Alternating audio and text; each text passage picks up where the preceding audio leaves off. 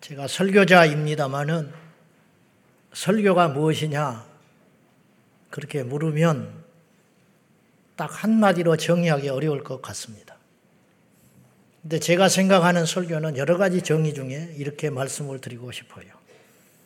설교는 하나님의 살아계심을 증거하는 것이다. 그러면 그 말을 다른 말로 표현하면 이런 뜻이에요. 성경이 사실임을 증명할 수 있는 설교가 가장 강력한 설교다. 그래서 설교는 사람을 흥분시키고 감동시킬 수 있지만 오래 못 가요. 사람을 못 바꿔요. 감정은 절대로 진리를 못 이기는 법입니다. 그러니까 신앙의 체험, 경험은 진리를 앞서서는 안 되고 앞설 수도 없어요. 그래서 가장 좋은 설교, 제대로 된 설교는 설교를 듣고 집으로 돌아가면 오늘 행했던 설교의 본문을 다시 보고 싶은 마음이 굴뚝같이 일어나야 그 설교가 제대로 된 설교라는 거예요. 설교 역사 속에 가장 위대한 설교로 손꼽는 설교가 하나 있어요. 그건 무엇이냐면 수백 년 전, 약 200여 년 전에 미국의 대각성 운동의 주체였던 조나단 에드워즈 목사님이 행한 설교, 하나님의 진노의 손에 붙들린 죄인들이라고 하는 교회사 속에 남는 유명한 설교가 있어요. 그 당시에는 마이크도 없었어요. 음향 시스템 없었어요. 인간 악조건 속에서 이분이 설교를 했는데 그 설교가 얼마나 성경적이고 대단한 설교였는지 그 설교의 주제는 이것이었어요. 천국과 지옥과 하나님의 심판이었는데 그 설교를 듣는 무리들이 두려워서 집에를 못 돌아갔어요. 오금이 저려가지고 벌벌 떨어버렸어요. 얼마나 하나님의 진노하신 그 성품을 설교를 강력하게 했는지. 근데 그 설교가 조나단 에드워즈의 주장이었다면 성도들을 그렇게 못 바꿔요. 성경에서 나온 설교였기 때문에 그렇게 파워풀했다는 거예요. 가장 강력한 설교는 성경에서 나온 것이 가장 강력하다. 왜냐? 성경이 진리이기 때문에. 그래서 저도 설교자지만 때또 이런 생각을 해보는 거예요. 설교를 4, 50분 하는 것보다 어느 때는 그 시간에 성경을 읽어가는 것이 우리 성도들을 더 강력히 바꿀 수 있겠다. 그런 생각을 해보는 거예요. 우리가 설교를 얼마나 많이 듣습니까? 근데도 안 바뀌는 이유는 뭐냐면 여러분이 말씀을 보지 않아서 그래요. 그래서 성도는 두 종류가 있어요. 사역하는 종류의 성도가 있고 말씀에 서 있는 종류의 성도가 있어요. 근데 사역에 치중한 성도는 반드시 시험에 들고 무너져요. 마르다예요. 분주하잖아요. 예수님 모셔놓고. 근데 불평이 생겨요. 그러나 말씀에 서 있는 성도는 무너지지 않아요. 교회도 두 종류가 있다고 저는 생각해요. 감히 사역하는 교회가 있고 말씀에 서 있는 교회가 있는데 마지막까지 살아남을 수 있는 교회는 말씀에 선 교회예요. 사역하는 교회는 지칩니다. 사역하는 교회는 무너집니다. 사역하는 교회는 시류에 따라서 자꾸 바뀌기 때문에 결국은 무너질 수밖에 없어요. 말씀은 영원한 것입니다. 사도행전 17장에 보면 베레아 교회, 어, 교회 성도들이 말씀을 듣고 집에 돌아가서 그 말씀이 제대로 된 말씀인지 진짜 말씀인지 확인했잖아요. 그건 다른 뜻으로 이런 뜻도 돼요. 그들이 의심했다는 뜻이 아니라 그 초대교회 설교들이 굉장히 강력했다는 거예요.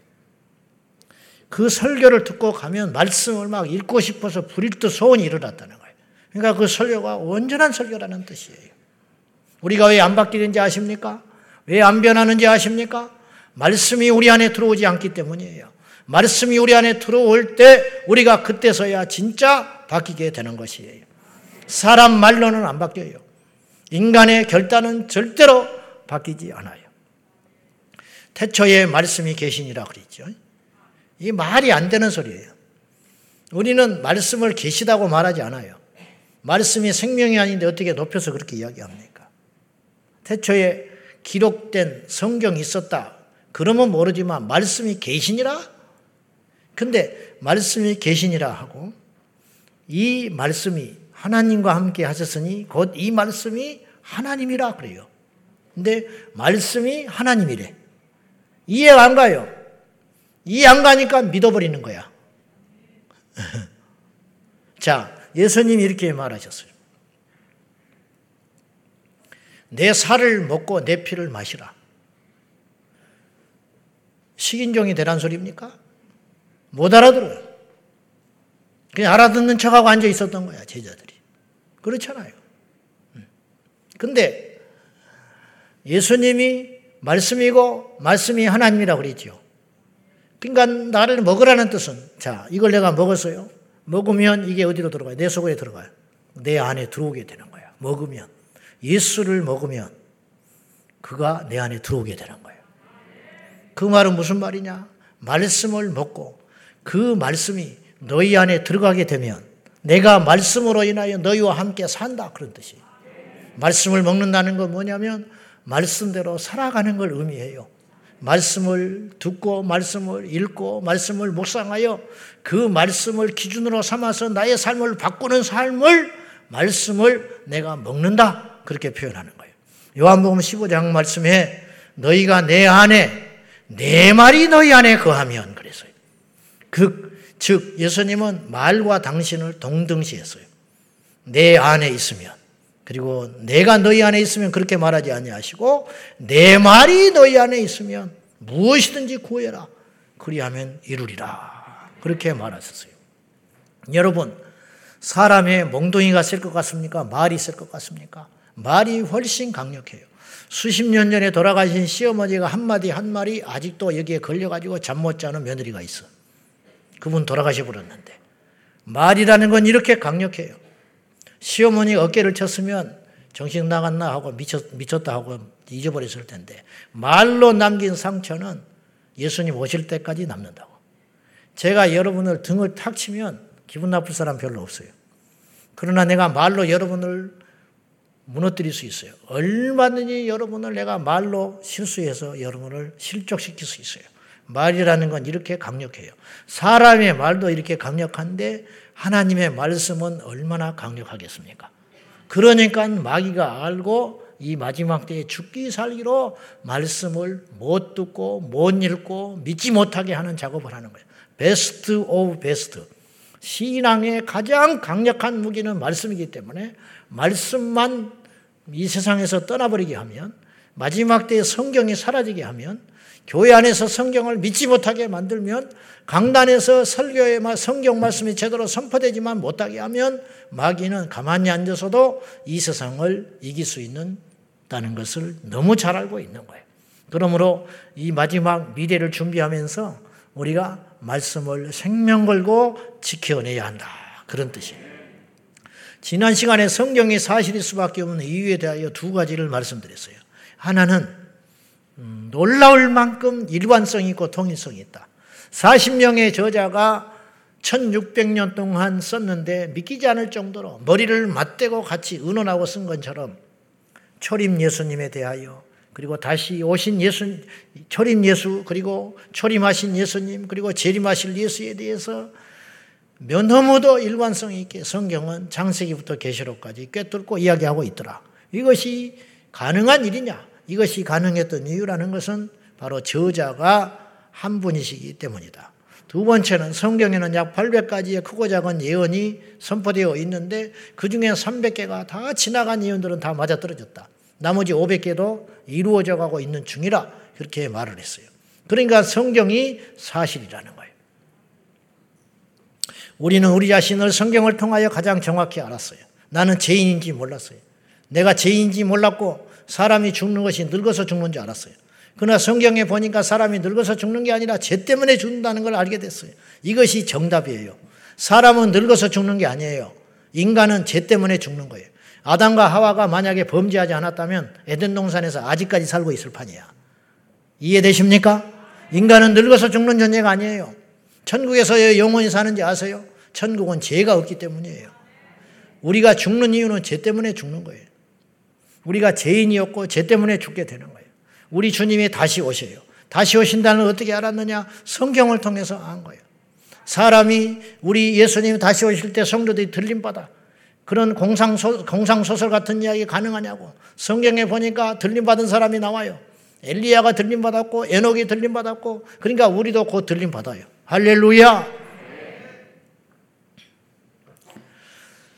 이 시대는 과학에 대하여 맹신하는 시대에 살고 있어요. 데이터, 뭐 DNA, 뭐 어려운 뭐 혀꼬부라진 소리 해버리면 그냥 무조건 입 벌리고 받아들이는 경향이 있어요. 지구의 나이가 어떻게 알아요?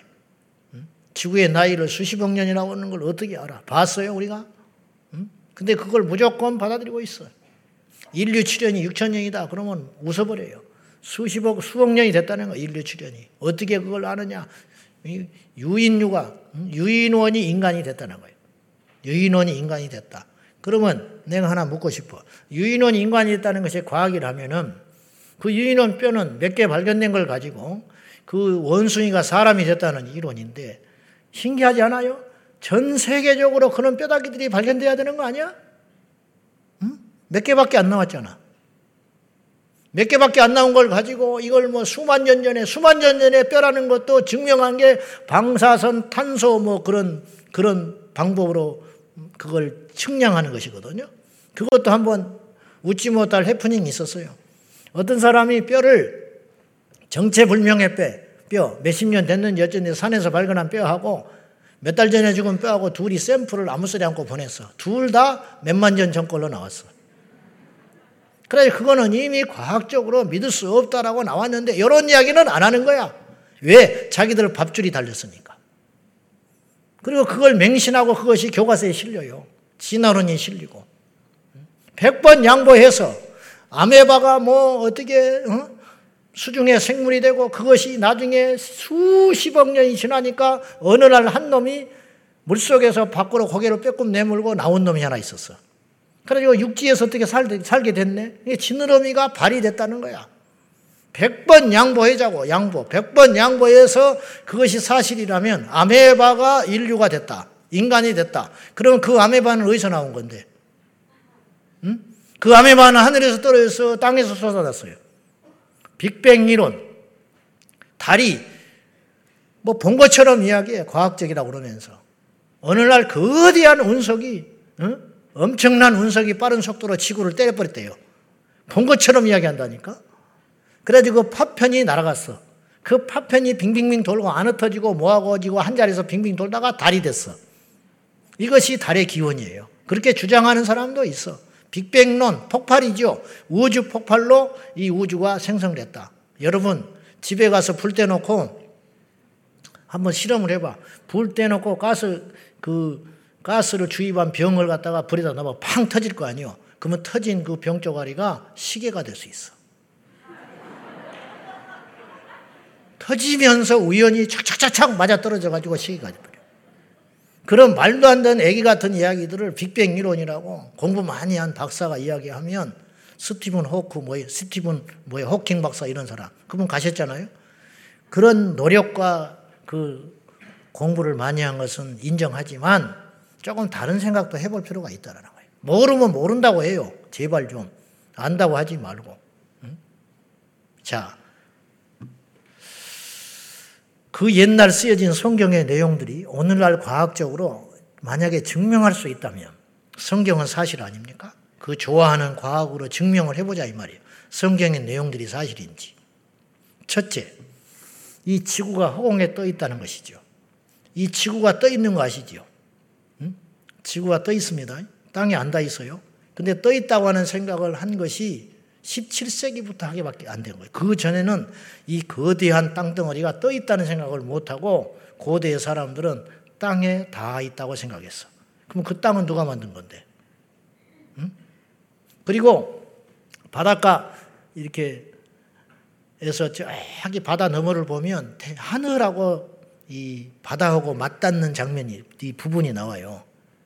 사람들은 거기를 낭떠러지로 생각을 했어요. 그래 옛날 사람들은 고기를 잡으러 멀리 못 나갔어요. 겁이 나서. 뚝 떨어져 버릴까봐. 그래가지고 어느 정도 나갔다가 얼른 돌아왔어. 이게 코미디가 아니에요. 우리도 그때 살았으면 그렇게 생각했을 거예요. 이것을 깬 사람이 콜럼버스야. 가지고 지구가 둥글다는 걸 밝혔고, 그리고 돌고 돌다가 제자리에 온다는 걸 알게 됐어요. 지구가 둥글며 이 공중에 떠 있다는 사실은 17세기 뉴턴이 발견했어요. 만유 인력의 법칙으로. 만유인력의 법칙으로 발견했는데 성경은 그보다 앞선 이미 지금부터 3,500년 전에 이 지구가 공중에 떠 있다고 기록해 놨어요. 엽기서 26장 7절이에요. 다 같이 시작. 땅을 아무것도 없는 곳에 매다시며 현대의 성경으로 한 번 더 볼까요? 시작. 하나님은 북쪽 하늘을 허공에 펴시며 지구를 공간에 매달아 놓으시고 이 지구를 아무것도 없는 곳에 매달아 놨다. 공간에 이 땅덩어리 지구를 매달아 놨대요. 이미 이 이야기를 엽기서 26장에 기록되어 있는데 엽기서는 언제 기록했냐면 누가 썼는지 몰라요. 자세히. 그러니까 욥이 썼는지 어쩐지 추측만 할 뿐인데 욥은 아브람과 거의 동시대에 살았던 인물로 추측을 해요. 다른 곳에서. 그러니까 아브람과 욥이 만날 시간은 없었어요. 그러나 둘 다 하나님을 믿었어요. 근데 이 욥기서를 언제 남겼냐면 모세 오경 때처럼 지금부터 BC 1500년 당시에 썼을 것이다. 그러니까 지금부터 약 3500년 전에 엽기서는 무슨 이야기를 하고 있냐면 이 거대한 땅덩어리 지구가 공중에 둥둥 떠 있다. 이렇게 이야기하고 있어요. 옛날에 이 성경을 뉴턴이 이것을 발견하기 전까지는 이 성경이 그냥 이야기, 과장된 이야기로 말도 안 되는 소리로 읽고 넘어간 것 뿐이라는 거예요. 두 번째, 이 지구의 내부가 뜨겁다라는 걸 성경은 이야기하고 있어요. 여러분, 지금은 이미 그것이 다 상식적인 이야기인데 교과서에서 다 배우는데 지구 안에는 불이 타고 있어요. 섭씨 6천도. 근데 인간의 기술이 지구 그 속으로 깊이 못 들어가요. 그래서 겨우 이 연구를 언제 하게 됐냐면 1883년 영국의 지질학자인 존 밀른이라는 사람이 지구 내부에 대해서 흥미를 갖기 시작했어. 사람들은 눈에 보이는 하늘에는 관심을 많이 가졌는데 정작 지구 내부에 관심을 갖지 않고 있다가 존 밀른이라는 사람이 지구 땅바닥을 파보기 시작했다. 관심을 갖기 시작했다. 근데 알지를 못했어요. 연구만 하고 마치고 죽었어요. 근데 그로부터 시간이 흘러가지고 1936년에 덴마크의 잉게 레만이라는 사람이 지구 내부의 비밀을 밝혀냈어요. 뭐냐? 지구 내부가 돌덩이로 흙덩이로 되어 있는 게 아니라 비어 있고 지구 내부가 뜨겁다. 이걸 온 세계에 발표했어요. 지금부터 90년밖에 안 됐어. 근데 성경은 이미 3,500년 전에 지구가 내부가 불타고 있다고 기록을 해놨어요. 엽기서 28장 5절 시작. 음식은 땅으로부터 나오나 그 밑은 놀랍지 않아요? 안 놀래지요. 도대체 어떻게 해야 놀랄지 난 모르겠지만은 이 말씀을 잘 읽어보세요. 성경에 어느 하나 버릴 것 없고 틀릴 것 없어. 음식은 땅에서 나오지만 우리가 식물을 재배해서 음식을 만들어 먹는데 그 밑 땅 내부에는 불이 있다. 말이 되는 소리입니까? 여러분, 안에 불이 있는데 식물이 자랄 수 있겠어요? 근데 성경은 그렇게 이야기하고 있어요. 여러분 집에 가서 한번 실험을 해봐요. 가스레인지를 켜놓고 거기다가 화분을 딱 올려놓고 거기다가 재배를 해봐 할 수 있는지. 근데 하나님은 이것을 가능하게 하셨다.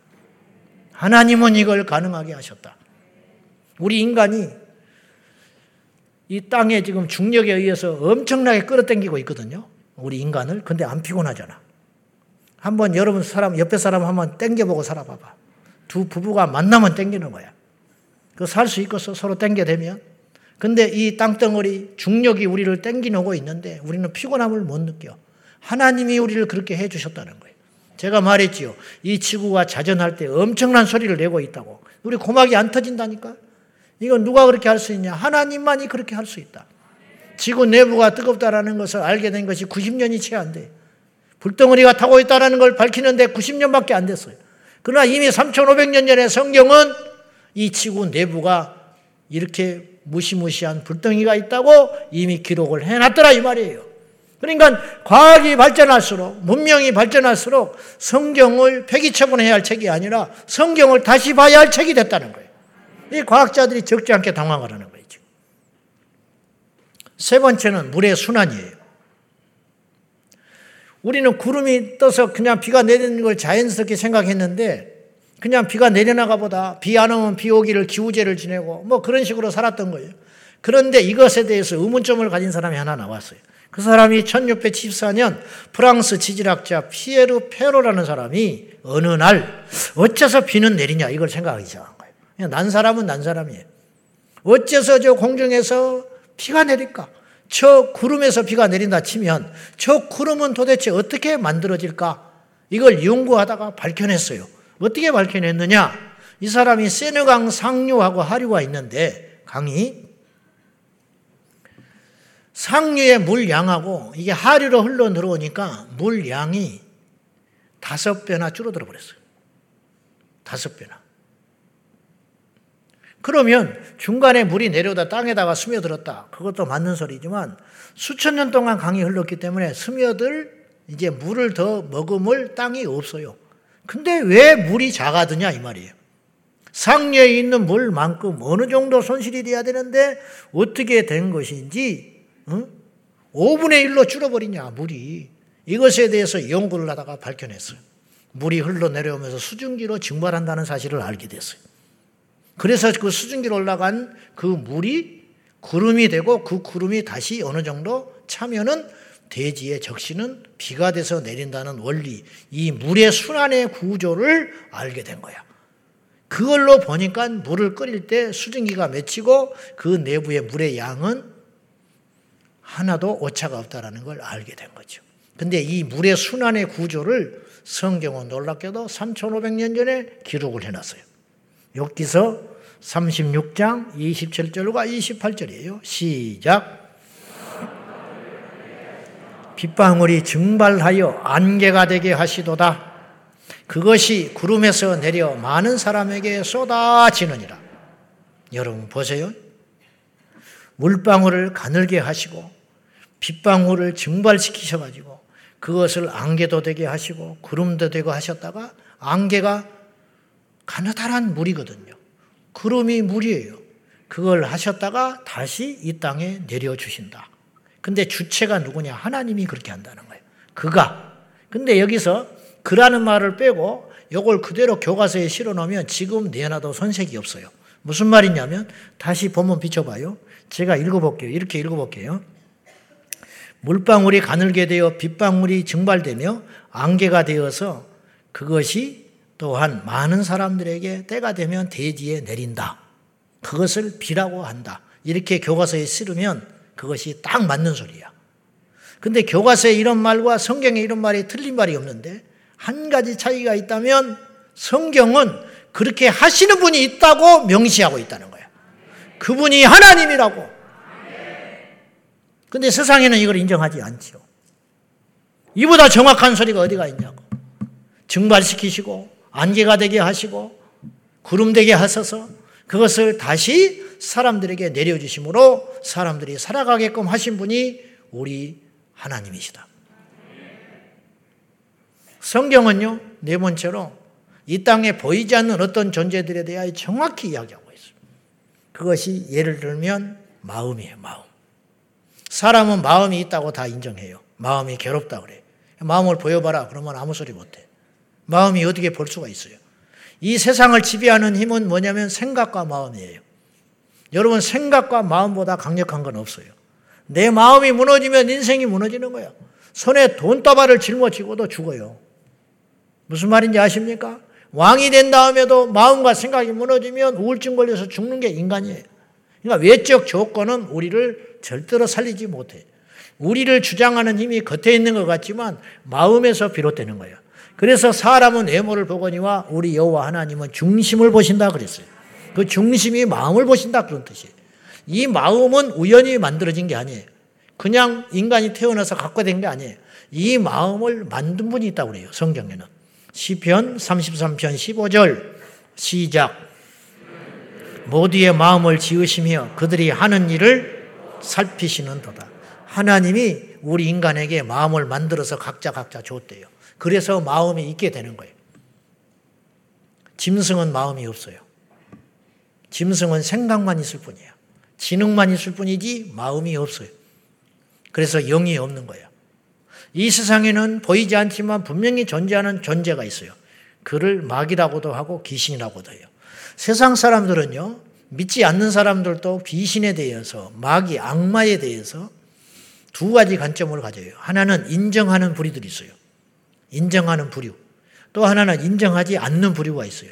인정하는 부류는 왜 이방 사람들, 안 믿는 사람도 왜 귀신의 세계와 역사를 인정하냐면 자기들이 경험을 했기 때문이에요. 사람은 경험하면 믿거든요. 자기들이 귀신을 만나본 거예요. 자기들에게 일어나는 신기한 현상에 대해서 눈에 보이지 않지만 어떤 존재가 있다라는 걸 빼도 박도 못한 증거를 자기가 가진 거예요. 제 중학교 때 나를 전도했던 친구가 그런 말을 했다니까요. 자기 어머니가 신기가 들어가지고 신이 내리려고 맨발로 밤새껏 뛰어다녀도 피곤하지 않아. 저는 하나님만 사랑해도 피곤하지 않는 게 아니라 귀신 들어도 피곤하지 않다는 걸 알았어. 주를 악무하는 자는 독수리가 날개치며 올라가면 새 힘을 얻는다고 그랬잖아요. 귀신 들어도 새 힘을 얻어요. 귀신의 힘으로. 밤새껏 뛰어다니고 뒷동산을 산에를 오르락내리락 하고 맨발로 돌아다니는데도 상처도 안 나고 눈이 또릿또릿하고 그러니까 집안이 풍기박산 나버린 거예요. 점장이한테 갔더니 구다라고 그랬어요. 근데 아버지가 굿은 절대로 못한다고 그랬어요. 우리 집에 절대로 무당은 만들지 못한다. 그래가지고 이 친구가 반쪽이 돼가지고 학교를 다녀. 나는 몰랐어. 근데 어느 날 이 친구가 나한테 푹 이런 말을 했어. 친구야, 왜? 귀신이 있는 걸 아나? 그러더라고. 그래서 웃기는 소리하고 자빠졌네, 내가 그랬지. 귀신이 어디 갔어, 이 미친놈아. 그랬더니 나한테 더 말이 안 통하니까 나한테 뭐라고 하냐면, 아니야, 있어. 그리고 고개를 푹 숙여버렸어. 알고 봤더니 자기 엄마가 귀신의 역사를 경험하고 있는 거예요. 자기는 곁에서 그걸 보고 있는 온 집안이. 근데 다행히 이 집이 의논해가지고 교회를 나오기로 했어요. 가지고 그 집안이 다 예수 믿었어. 그러니까 보이지 않지만 귀신의 역사를 인정하고 하나님을 찾은 거죠. 그러나 이걸 인정하지 않는 사람이 있어요. 왜냐? 자기가 경험하지 않았기 때문에. 그러나 경험하면 꼼짝 없어요. 그런데 성경은 이야기해요. 귀신이 있다고. 그 귀신의 기원과 귀신의 활동과 귀신의 종말에 대해서 성경은 분명히 딱 부러지게 이야기하고 있어요. 그리고 그 귀신은 사람의 몸을 거쳐 삼는다고 예수님이 분명히 말씀하셨어요. 마태복음 12장에서. 그래서 귀신이 나와가지고 떠돌아다닌다는 거예요. 이 몸을 집으로 묘사했고 집에서 나와가지고 떠돌아다니다가 옛날에 자기가 살던 집보다 더 좋은 데가 없어요. 그러니까 돌아다니다가 다시 가보니까 자기가 옛날 살던 그 몸뚱아리 그 사람에게 가서 찾아보니까 집이 소재되고 청소됐다. 이 말은 뭐냐? 쫓아내고 나가기만 했지 말씀으로 안 채워졌다 이 말이에요. 귀신이 나간 그 자리에는 성령이 채워야 돼요. 주님이 주인이 오셔야 돼. 그러면 못 오지요. 다른 사람이 들어와 있으니까. 다른 존재가 들어와 있으니까. 비어 있으니까 떠들고 있는 친구들 일곱 명을 데리고 들어와 버린다는 거예요. 여러분, 한 육체 안에 저는 아홉 귀신이 들어간 거 직접 경험한 사람이에요. 쫓아냈는데 아홉이 나갔어요. 이름을 대면서. 그러니까 아홉 가지 들어있는 걸 내가 봤어요. 자기 어머니 흉내를 내면서 귀신이 들어가가지고 이 딸을 망치는 걸 나는 봤어요. 그러니까 사람의 몸, 사람의 영혼 속에, 마음 속에. 근데 우리 몸뚱아리 안에 영혼이 있고 마음이 있는 거예요. 무슨 말인지 알지요? 그래서 우리가 죽으면 이 마음이 내 육체에 거하지 않고 떠나는 거예요. 영혼이 떠나는 거예요. 내가 죽으면. 이 영혼이 어디로 가냐? 하나님께로 간다. 성경은 이야기하고 있어요.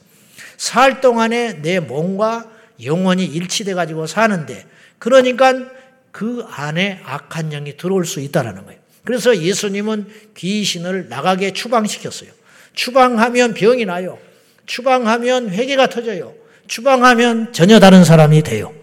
이런 이야기가 성경에 숱하게 차고 넘친다는 거지요. 그러니까 이 땅에서 일어나는 이런 현상들, 영적 현상들, 이런 이야기들이 종종 텔레비전에 프로에 나오지요. 뭐 수수께끼 같은 이야기니 뭐 이렇게 풀어지지 않은 의문점이라고 하면서 막 그런 기괴한 이야기처럼 나오잖아요. 보도는 하지. 뭐 이런 일이 있었다고 뭐 기가 막힌 일이 있었다고 이해할 수 없는 미스테리한 일이 있었다고 이야기만 하지 왜 그런지는 몰라. 왜 그런지는 성경에 써 있어요.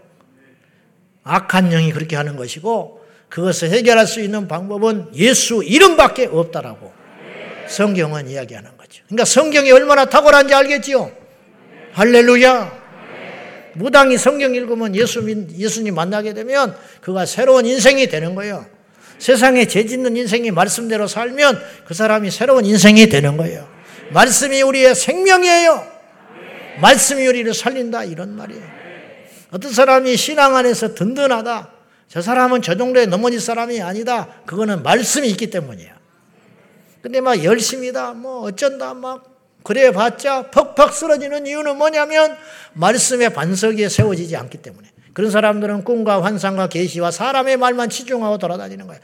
그런 말은 다 필요 없는 말이에요. 말씀이 진짜야. 말씀이. 제가 신학을 하고 싶어 죽었는데 목사가 되고 싶어 죽었는데 한 가지 내한테 큰 고민이 생긴 거예요. 이것이 내 욕심인지 하나님의 콜링인지가 모르겠는 거예요. 한번 생각해 봐요. 나는 목사가 되고 싶어 죽어서 목사가 됐어. 근데 하나님이 안 불렀다고 하면 어떻게 해? 깝깝하지요. 그런 일도 생길 수 있잖아요. 내 의욕으로 앞서가지고 목사가 돼버렸다. 하나님이 기름 부어 세운 종이 안 돼버리면 어떡하냐 이 말이에요. 그래서 기도를 하기 시작했어요. 제가 되고 싶은 이 마음과 욕심이 혹시 내 생각이 아닌지. 그러니까 하나님께 막 기도를 하는 중에 하나님이 너는 신학교를 가거라. 그렇게 말을 안 하셨어. 그렇게 하시면 좋겠는데. 그러면 너무너무 간단한데. 그죠? 이 집을 살까요 말까요? 사거라. 그러면 좋은데 주님은 도무지 그렇게 말을 안 하셔. 우리가 여러 번 경험해 봤지만은 그런 식으로는 말씀을 안 하셔, 도대체. 그래서 기도를 아무리 해도 헷갈려 죽겠는 거야. 어느 때는 가야 될 것 같고, 어느 때는 괜히 가는 것 같고, 막 마음에 불은 차고 넘치는데. 그래서 제가 성경을 읽기 시작했어요. 성경에서 답을 찾으려고. 그리고 나는 성경에서 잊을 수 없는 답을 찾았어. 이사야서 6장 8절. 한번 읽어볼까요? 다 같이. 이건 내가 받은 내마의 말씀인데 여러분한테 나눠주는 거예요. 시작. 내가 누구를 보내며 누가 우리를 위하여 갈고 하시니 그때에 내가 이르되 내가 여기 있나이다 나를 보내소서 하였더니 주님이 나를 보내신대. 주의 종의 길로 보내신다고. 그래서 그러면 내가 여기 있나이다 나를 보내소서. 이렇게 화답을 해야겠구나. 그리고 그때 내가 무릎 꿇고 결단하고 그날 이후로 저는 흔들리지 않았어요. 사람이기 때문에 저의 부족함과 연약함 때문에 수없이 자책은 해봤지만 주님께서 나를 부르셨다는 사실은 한 번도 그날 이후로 의심하지 않았어요. 이것만으로도 나는 이 말씀의 능력이 얼마나 큰가를 알게 돼요. 만약에 제가 죄를 지도하는 목사님께 가서 상담을 했다면 그분이 이렇게 말할 수도 있지요. 너는 아니다. 그러면 나는 지금 어디가 있겠어? 반대로 맞다. 너는 가야 된다. 그리고 이제 신학을 했어. 어려움이 왔어. 그리고 막 내 한계를 느껴. 내 재성이 드러나. 그러면 내가 그때마다 시험에 드는 거야. 그분이 잘못 말한 거 아니야? 내 욕심으로 와서 이렇게 고생을 하고 있는 건 아니야? 그럴 뻔 했는데, 말씀에서 답을 찾으니까 내가 잘하고 못하고를 떠나서 여동하지 않게 됐다 이런 뜻이. 말씀은 그런 능력이 있더라 이런 뜻이에요. 말씀을 읽다가 나를 변화시키고 나를 붙잡아준 그 말씀들을 다 나누려면 끝도 없지요. 로마서 8장 28절을 읽다가 내가 팍 꼬꾸라졌어요. 그리고 얼마나 위로를 받았는지 몰라요. 하나님을 사랑하는 자, 곧 그 뜻대로 부르심을 입은 자들에게는 모든 것이 합력하여 선을 이루느니라. 와, 하늘이 열려버리더라. 내가 이렇게 가난한 집에 태어난 것도 뜻이 있구나. 원망할 게 하나도 없는 거야. 낙심할 게 하나도 없는 거야. 하나님을 사랑하기만 하면 돼.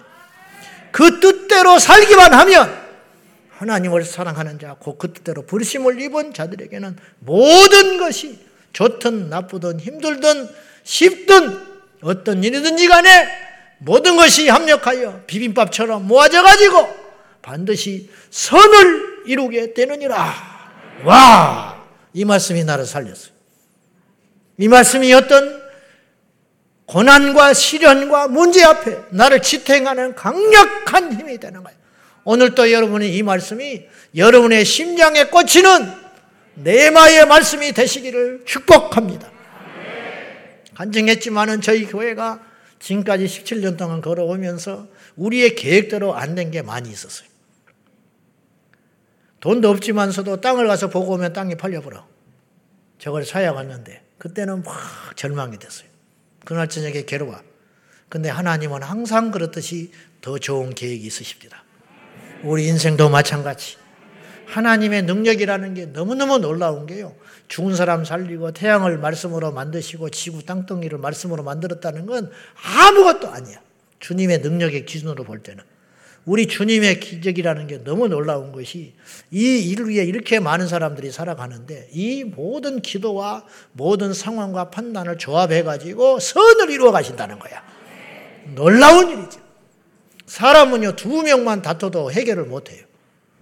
공동체 안에 지체 안에 두 명만 의견이 달라버려도 손 들어버려. 뭐 해결 못 한다고. 근데 주님은 풀 수 있어. 주님의 능력은 그런 분이라 이거예요. 합력하여 선을 이루시는 주님을 찬양합니다. 소프라노 김영미 권사님이 계시. 본 적은 없어요. 이분이 4대째 예수 믿는 독실한 집안에서 태어났어요. 아주 어릴 적에 그냥 그럭저럭 평안하게 잘 섰어요. 그리고 분위기가 다 음악하는 분위기라 이분이 소프라노 성악을 하기 위해서 이태리에 유학을 갔어요. 근데 그때만 해도 차별이 너무 심하더라고요. 동양 사람이라고. 그리고 미국으로 건너가고 이태리에서도 그리고 프리마돈나가 됐어요. 성공을 했어. 근데 우울증이 왔어. 여러분 소프라노 가수가 우울증이하고 공황장애가 와버리면 생명 끝난 거예요. 서지를 못해. 이분이 권사님이잖아. 이걸 어떻게 해결했느냐? 말씀 한마디가 이분을 한순간에 바꿔버렸어요. 마태복음 28장 말씀인데 20절인데 시작 내가 너희에게 분부한 모든 것을 가르쳐 지키게 하라. 볼지어다 너희와 항상 함께 있으리라 하시니 이 말씀이 어떤 사람들은 외우고 있어요. 어떤 사람은 이 말씀이 그냥 한번 읽고 마는 말씀이야. 근데 우울증과 공황장애를 앓고 있던 김영미 권사님한테 이 말씀은 생명의 말씀이 되었어. 무슨 말이냐? 세상 끝날까지 내가 너와 함께 있으리라. 하나님이 나와 영원히 함께 한다는데 내가 우울증이 뭐냐? 공황장애가 뭐냐? 그 순간에 이 말씀을 딱 붙들 때 그것이 떠나버리게 됐다는 거예요. 거기서 해방됐다는 거예요. 이런 일들은 인류 역사상 셀 수도 없이 많아요. 여러분, 말씀이 죽은 말씀이라면 이런 일이 안 생겨. 주의 말씀은 내 발의 등이요. 내 길의 빛이니이다. 이분에게 말씀은 등불이 됐어요. 어디로 가야 할지를 모르잖아요. 주저앉아 울고 있잖아요. 앞으로도 못 가고 뒤로도 못 가고 옆으로도 못 가고 캄캄한 곳에 갇혀서 주저앉아서 어찌할 줄 모르는 재능이 있으면 뭐하며 배웠으면 뭐하며 음성이 좋으면 뭐하며 경력이 화려하면 뭐예요. 앞으로 가지도 못하고 뒤지도 못하고 아무것도 할 게 없는데 그에게 말씀의 빛이 들어와서 그의 인생길에 등불이 되고 빛이 비추어서 이분을 이끌어가기 시작하더라. 이런 뜻이에요. 주의 말씀은 우리 인생의 등불이 되고 빛이 되는 것입니다. 말씀을 따라 살다 보면 천국 가요. 말씀에서 어긋나면 우리는 망하게 되는 것이에요. 오늘 말씀에 시편 119편은 누가 썼는지 몰라요. 다윗이 쓴 것이 아니에요. 누가 썼는지 모르는데 이것도 하나님의 엄청난 지혜. 성경에서 제일 긴 장이 시편 119편이에요. 시편 119편이 한 절 한 절이 모두 다 말씀에 대한 찬양시예요. 이거는 누구도 이렇게 기록을 못해.